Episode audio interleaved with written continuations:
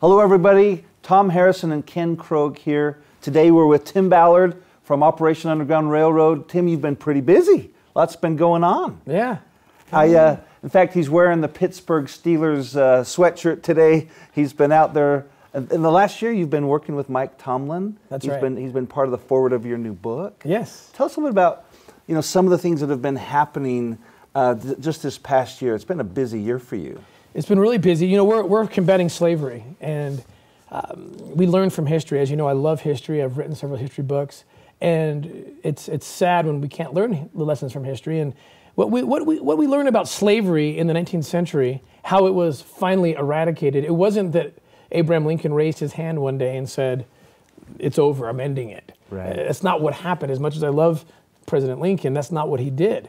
Um, in fact, the first time Harry, the first time Abraham Lincoln met Harriet Beecher Stowe, who wrote Uncle Tom's Cabin, he said something very telling. According to her son, he reached down and grabbed her hand and he said, "So you're the lady who wrote the book that started this war." Whoa. So what does that tell us? Even Lincoln recognized it wasn't the government, it was the people.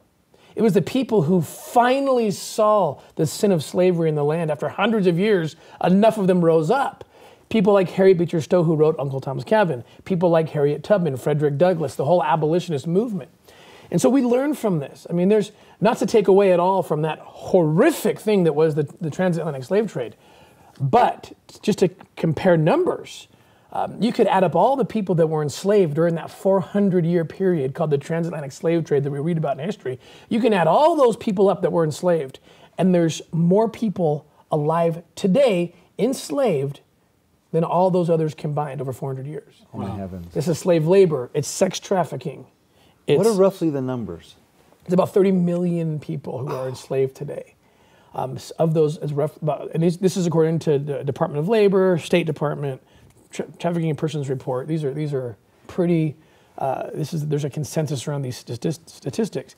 About six million children that are either forced into the commercial sex trade, labor, slave, or organ harvesting, and we're working on all those sectors.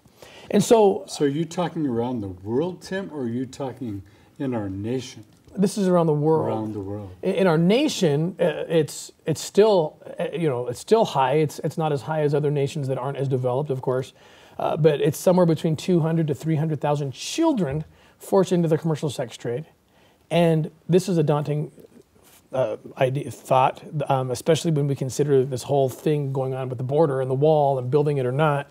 There's, there's 10,000 children, 10,000 children forced into the commercial sex trade from outside the U.S., forced, smuggled into the U.S., forced into the commercial sex trade here, adding to that number of total child sex slaves. I'm not even talking about the, the adult, the women who are also trafficked. We're just talking about the kids.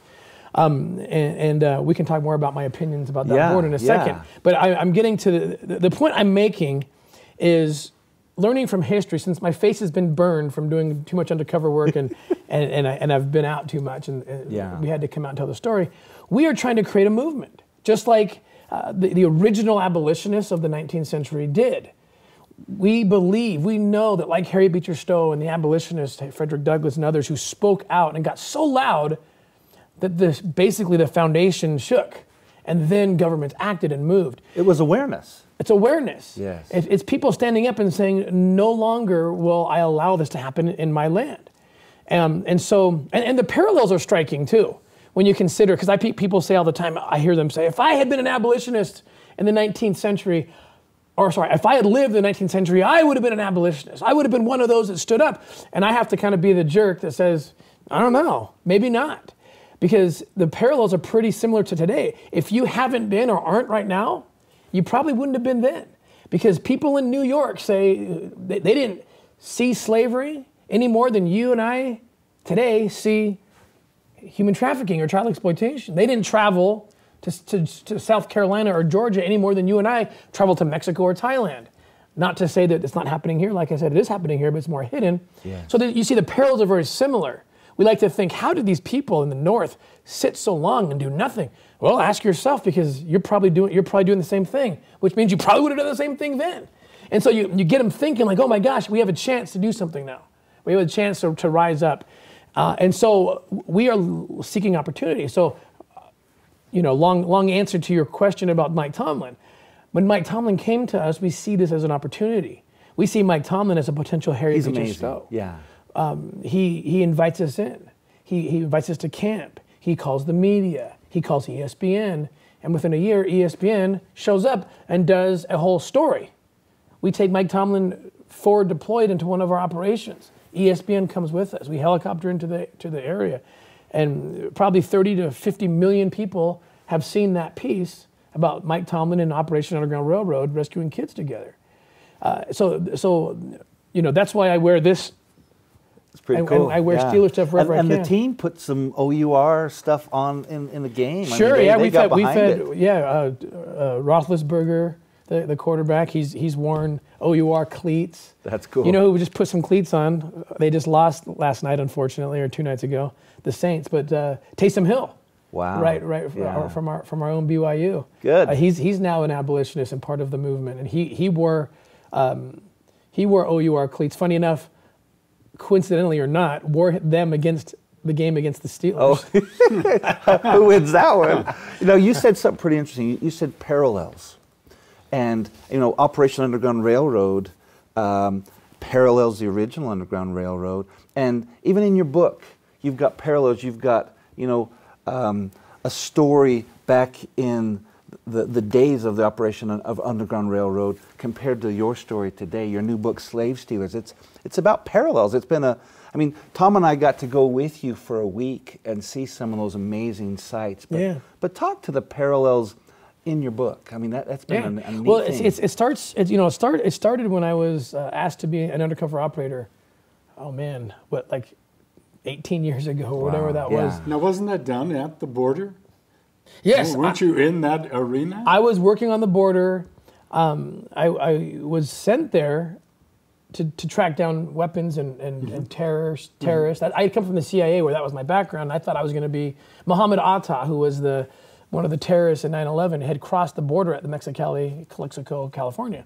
And so I specifically requested that office because I wanted to track terrorists. That's I spent a whole, you know, all my academic work was based on that. I was there six months doing just that until I got called in and said, hey, I was told, we need you to do child crimes. And no one really knew what was going on. Child trafficking in the early 2000s, that was still like, what? What is that? You could Google trafficking in the early 2000s and no one would even know what it is.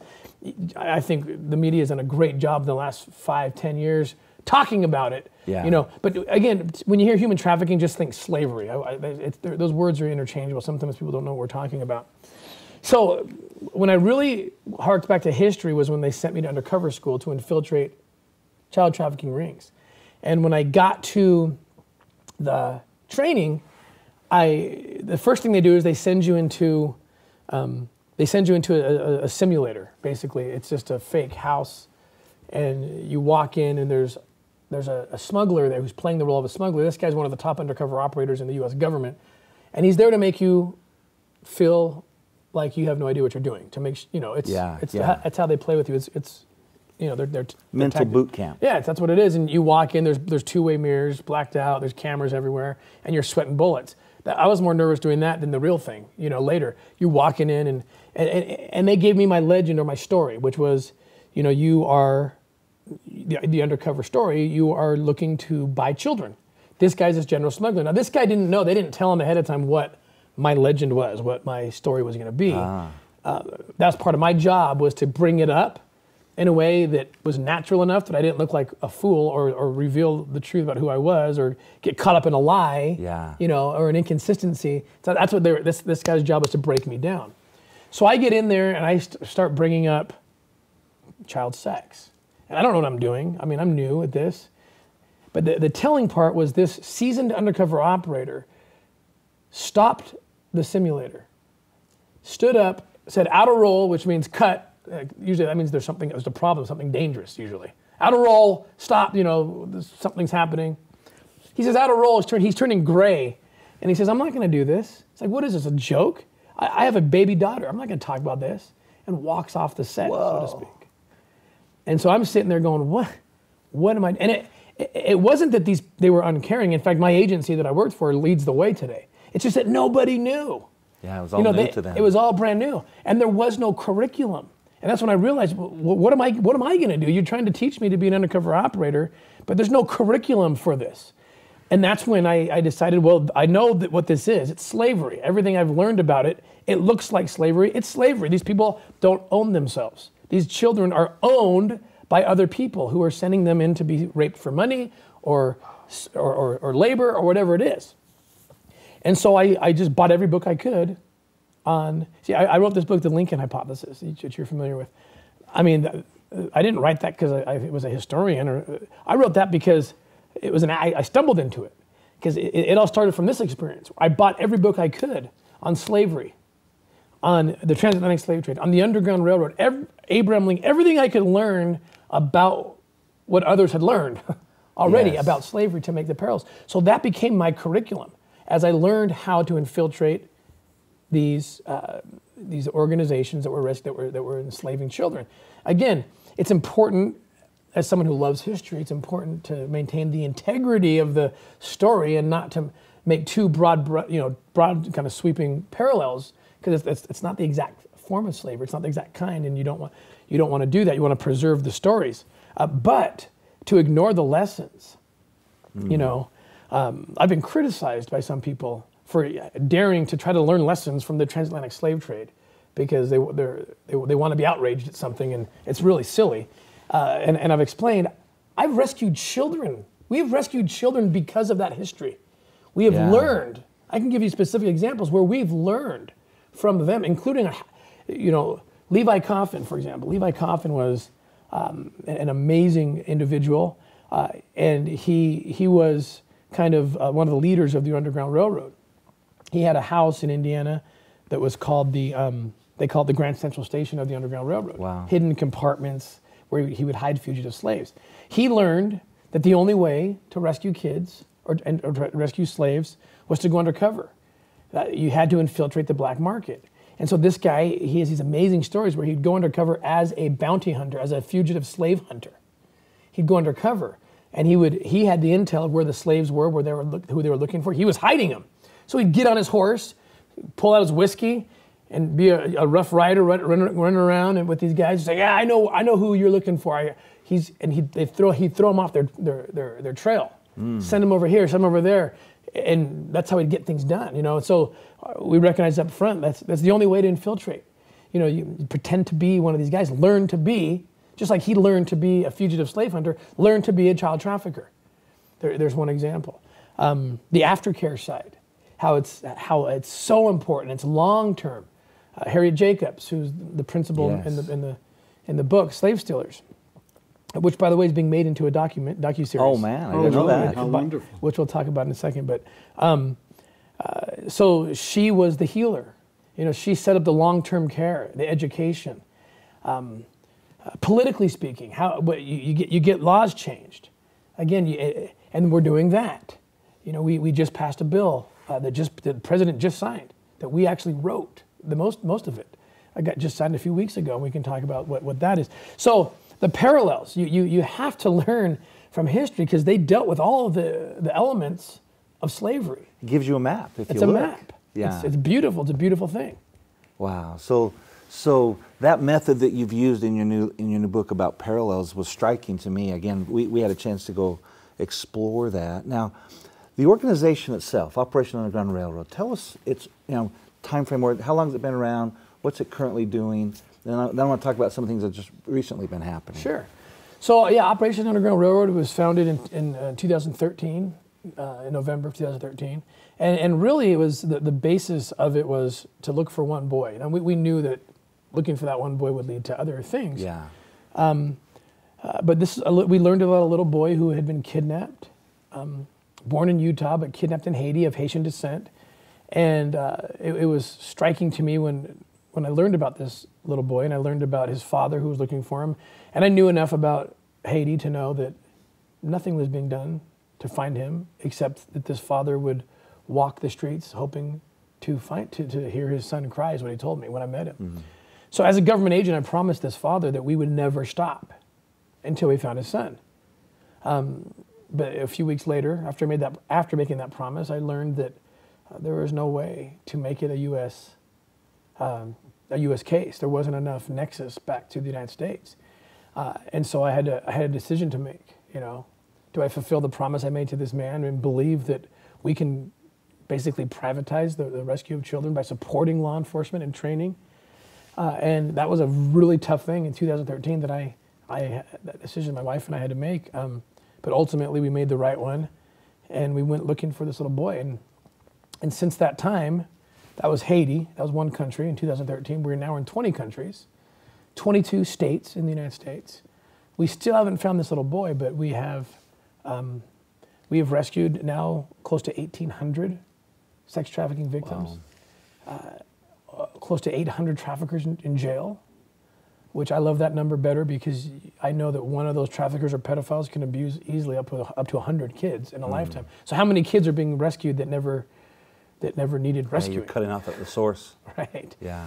Um, those are the best rescues, the ones where the kids never had to know. How many they needed it. rescues roughly have you guys been part of that you've launched? You call them a jump, right? Yeah, I mean, there multiple. I mean, geez, I don't, I don't even know if I can put a number on it because it's it's multiple now. We're in 20 countries and this they're happening constantly. We don't even report most All of oh, them of them anymore yeah. because they're they're happening so frequently. Wow. We have guys full time in those countries.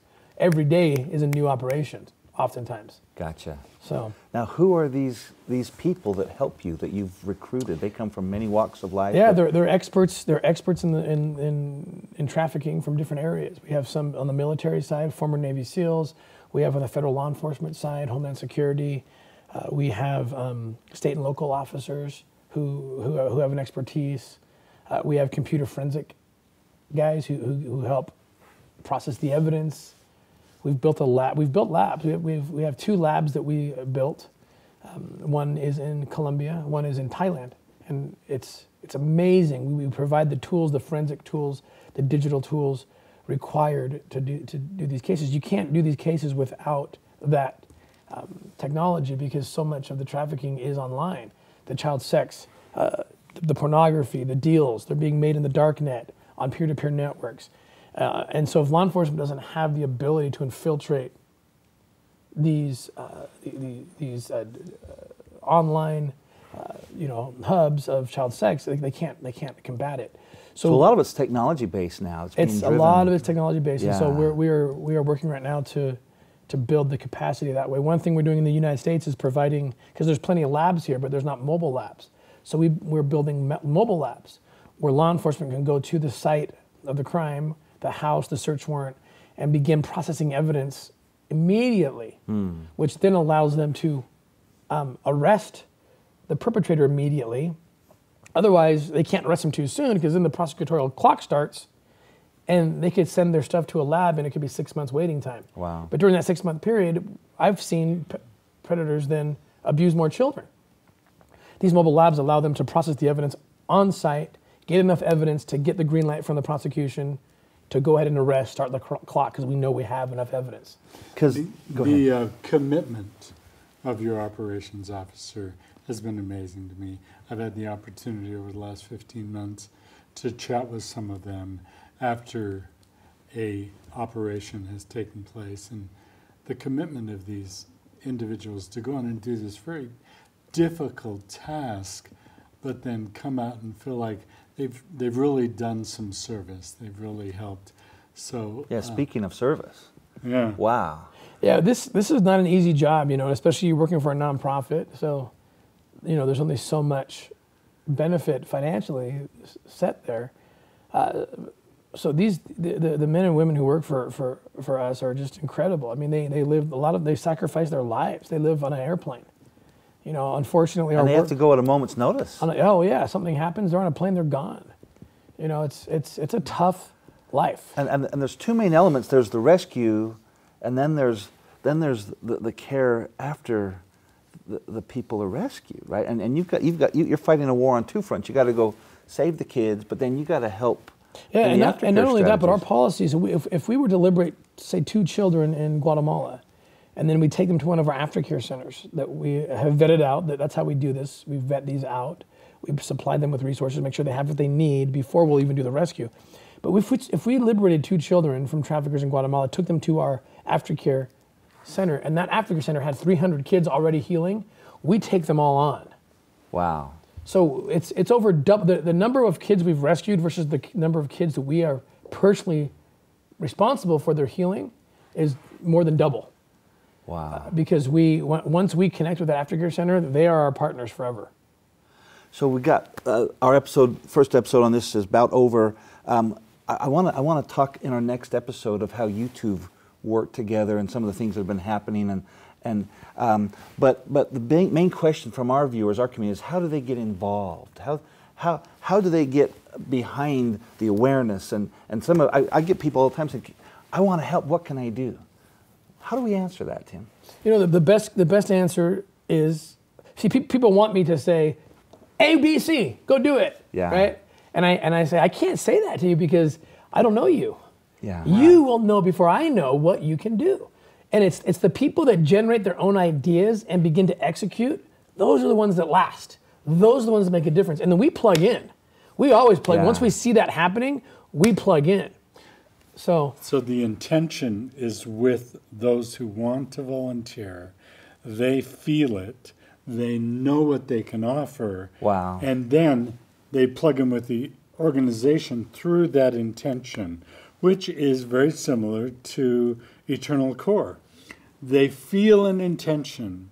They have a core story and they plug in with Eternal Core, God centric mental health, through the intention and it moves the whole process forward. Very similar process. That's powerful. Tell us some of the things they have. I mean, what are some of the things they have been doing? well, can I, can I give an Volunteer, example please, real quick? Yeah, please. I want to go back to Harriet Beecher Stowe for a second because um, her story is amazing. Her story is very much is very similar to the people who are coming to you saying, "What can I do?" She's a she's a mother of many children, living her life as, as ordinary as anybody. And she lived in Cincinnati, Ohio. She crossed the river into Kentucky for an errand she had to do. Stumbled upon slavery. Didn't mean to see it. Had heard of it. Had heard of slavery, just like everyone here has heard of trafficking. Yes. But now she stumbled upon it. She sees it, just like one of these people stumbles upon one of our videos, sees the actual footage, meets an actual survivor of, of, of sex trafficking. And she was so moved, she came back and says, What can I do? What can I do? And again, they just like they're coming to you and me, what can I do? What can I do? She goes, Harriet Beecher Stowe goes to her sister, says, What can I do? I, I, I feel so helpless. I'm not a politician. I'm not an operator on the Underground Railroad. I have no skills. What can I do? Her sister writes her a letter and says, You know how to write. Ah. Why don't you write something? And, and Harriet, Harriet tells the story about how she's reading this letter, says, Write something. And she was so moved. She stood up. She, she fisted, you know, she made a fist around that, crunched up that, that letter even, and she said out loud, I will write something. I will if I live. And she writes Uncle Tom's. Now, she didn't go to someone and say, Tell me what to do. She didn't go to the government and say, Tell me what to do. I don't know what to. She said, I know what I can do. And she just did it. Wow, that gives you chills. That's powerful. And she sat down and she wrote this book. People read it. People were moved by it. And then they asked themselves, What can I do? And they did their thing. And so that's what, peop that's what we need people to do. You And know? it was a catalyst that just started the dominoes falling, didn't it? Yes, and, and so we tell people figure out what you can do. Like uh, I just came from Maloof Foundation. They're, they're, they make high end, you know, bedding and whatnot. They they had the Harriet Beecher Stowe experience, and they said they they didn't say Tim, tell me what to do. They just did it. They started. They, they hosted a, a, a, screening of one of our documentaries. Brought the whole community, rented out a theater, and then from there they got all this this interest, and they said, okay, now we're having now we're gonna do a fundraiser, and we're gonna fund a mission. They raised $30,000, gave it to us. We used that money to, to uh, arrest a bunch of bad guys down in Haiti, which was the ending of the documentary Operation Toussaint, which everyone should be watching on Amazon Live. It's, it's, Yes. it's on Amazon right now. Um, and so the, we just basically sit back and we become their partners, not their bosses. Gotcha. They're partners. Gotcha. Everybody, let's get involved. Uh, Tim, thank you for being here with us. Uh, we want to talk, our, our next episode, we're going to talk about some of the things that have just been happening in the last year and a half as you two have been working together and some of the plans going forward. So thank you, everybody. Ken Krogh, Tom Harrison with Tim Ballard. Thanks for being here. Uh, we got a couple more things we're filming, so be ready. We're gonna we're gonna share a few more things and and some things Tim usually doesn't share. We're gonna have him at our event on March 29th and 30th at the Little America Hotel, Eternal Core. Go to eternalcore.org and we'll see you there.